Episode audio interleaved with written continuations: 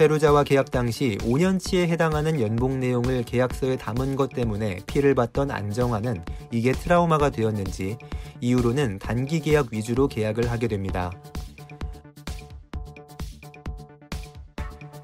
항상 유럽 리그에서 뛰는 것만 생각해온 안정환이지만 유럽 이적 시장은 이미 닫혀 웬만한 팀들은 다 선수 보강을 마친 상태였고 PM사와의 계약 내용을 원활히 이행하기 위해 안정환은 제1리그 시미즈 에스폴스와 1년 계약을 맺습니다.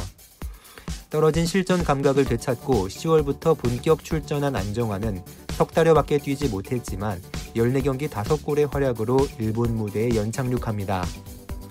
겨울에 아틀레티코 마드리드에 제한이 있었지만 이정류의 이견이 있어 성사되지 못했고 시미즈에서 활약을 이어가던 안정환은 여름에 4주 군사훈련을 위해 입대를 했습니다.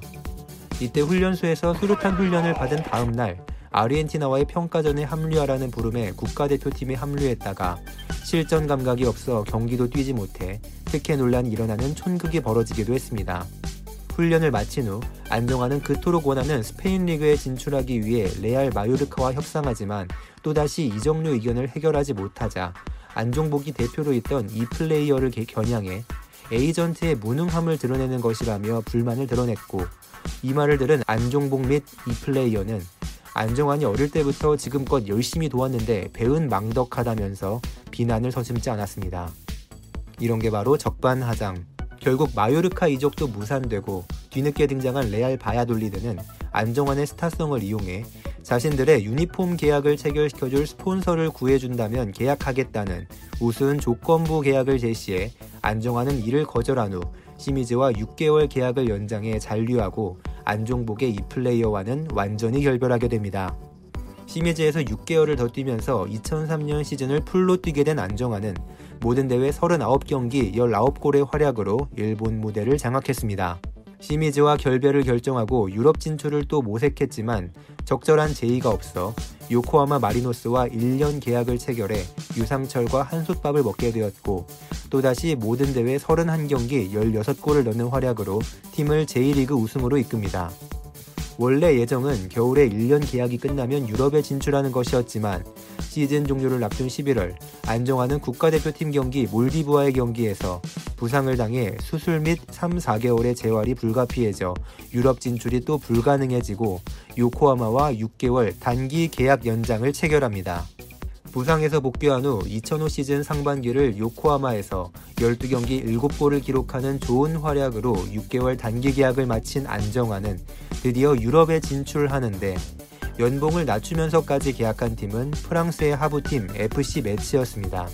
후에 밝히길 매치를 제외하고도 많은 팀과의 협상이 남아 있었는데 매치의 구단주를 만나고 싶다고 요청했더니 키 작은 할아버지 구단주가 8, 9시간을 운전하며 찾아와 새벽에 만났는데 너무 진실돼 보이고 고마워서 그 자리에서 1년 계약서를 작성해 버렸다고 합니다. 같이 프랑스에 갔던 에이전트가 왜 돈도 많이 안 주는 매치와 덜컥 사인했냐고 화를 냈지만 안정환은 돈이 중요하지 않았고 여러 나라를 경험해보고 싶은 것이 꿈이었기 때문에 많은 고민이 필요 없었다고 밝혔습니다. 여담이지만 안정환은 고등학교 및 대학교에 진학할 때도 갈 곳이 없는 동기들을 많이 받아주는 학교에 진학하기도 했으며 아주대에 진학할 당시에도 김희태 감독이 자신을 오래 쫓아다니면서 보여주었던 진실함이 끌렸다고 말할 정도로 정에 약한 선수였습니다. 안정환은 데뷔전에서 파리 생제르맹과의 경기에서 골을 넣는 등 좋은 시작을 했지만 매치는 이후 5경기를 연속으로 골을 넣지 못하는 등 리그 초반 13경기 무승에 극심한 부진을 겪어 안정환이 활약하기 힘든 상태였습니다. 힘겹게 2호 골을 넣긴 했지만 이대로는 월드컵 출전을 장담할 수가 없었고 심지어 매치는 승부 조작 의혹까지 휘말려 입단 6개월 만에 안정환은 이적을 추진합니다. 이때도 블랙번과 다시 연결이 다 입단 테스트가 예정되었으나 안정환은 돌연 참석하지 않았고 곧 독일 뒤스부르크에 입단하게 되는데 훗날 밝히기를 딕 아드보카트 국가대표팀 감독이 독일 월드컵 준비를 위해 독일 리그로 가라. 팀은 내가 구해주겠다고 말해 이적을 거절할 수 없었다고 밝혔습니다. 또 하위권 팀에서 뛰게 된 안정환은 일정하지 못한 출전 기회 속에 무득점으로 리그를 마칠 위기였으나 리그 막바지에 두 골을 넣고 체면 칠해만 하게 되었습니다.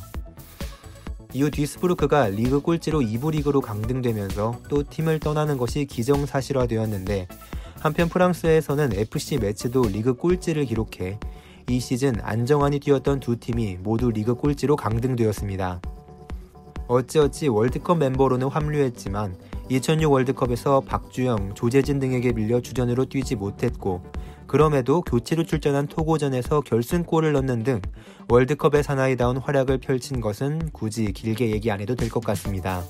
월드컵을 마친 후 뒤스부르크와 계약을 해지하고 유럽의 새로운 팀을 물색했지만 최근 유럽에서 부진한 활약 탓에 오퍼가 없어 6개월가량 소속팀이 없었던 안정환은 이제 팀을 가릴 수 없는 상황이 되었음을 느끼면서 그동안은 고려하지 않았던 K리그 행을 결정하고 차범근 감독이 있는 수원 삼성에 입단합니다.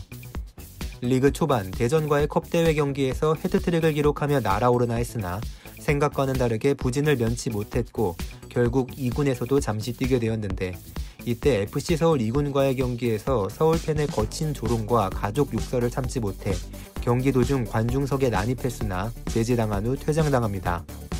이때 안정환이 외친 당신 같은 사람들 때문에 축구 발전이 안 되는 거야 라는 시원한 말 한마디는 많은 사람들의 지지를 받아 당시 불건전한 언행을 일삼던 몇몇 서포터들에게 자성의 목소리를 요구하게 되었습니다.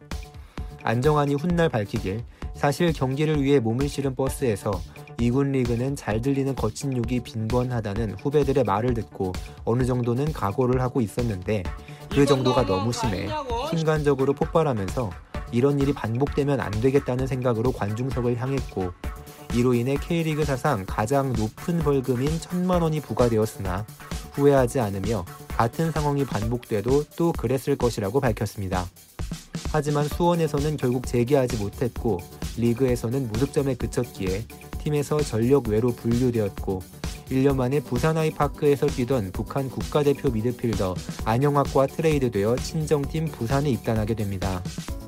부산에서는 더 나은 모습을 보여 리그 4골을 포함 모든 대회 28경기 6골을 넣었는데 재계약에 대해서는 이견 차이가 심했고 FA로 풀렸지만 K리그로 이적하려면 이적료가 발생해서 호주 및 미국 리그 진출을 노렸습니다.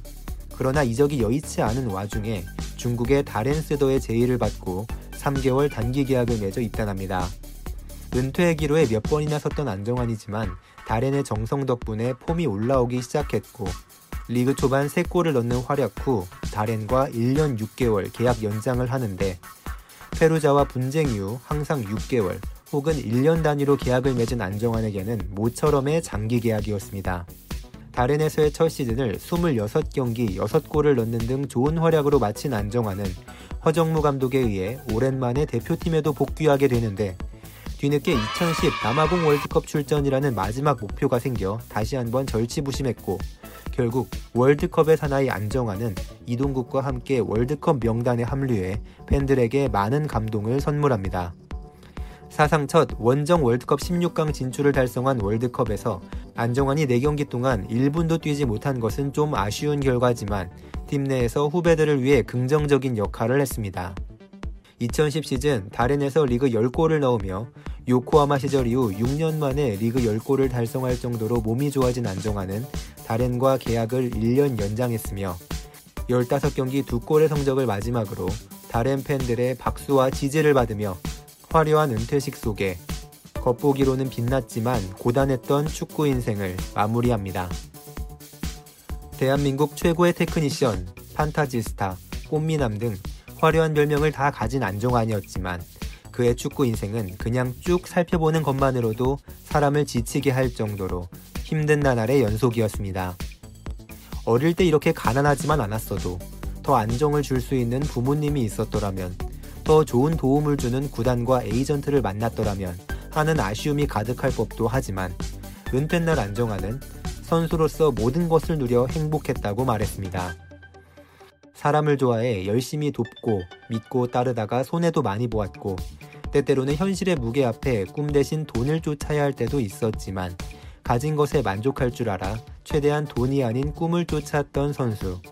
보기만큼 화려하진 않지만 누구보다 따뜻했던 선수 안정환의 이야기였습니다. 지금까지 충날이었습니다. 이 얘기가 재밌으셨다면 앞으로 올라올 더 많은 재밌는 영상들을 위해 구독과 좋아요 버튼 꼭 부탁드리겠습니다. 감사합니다.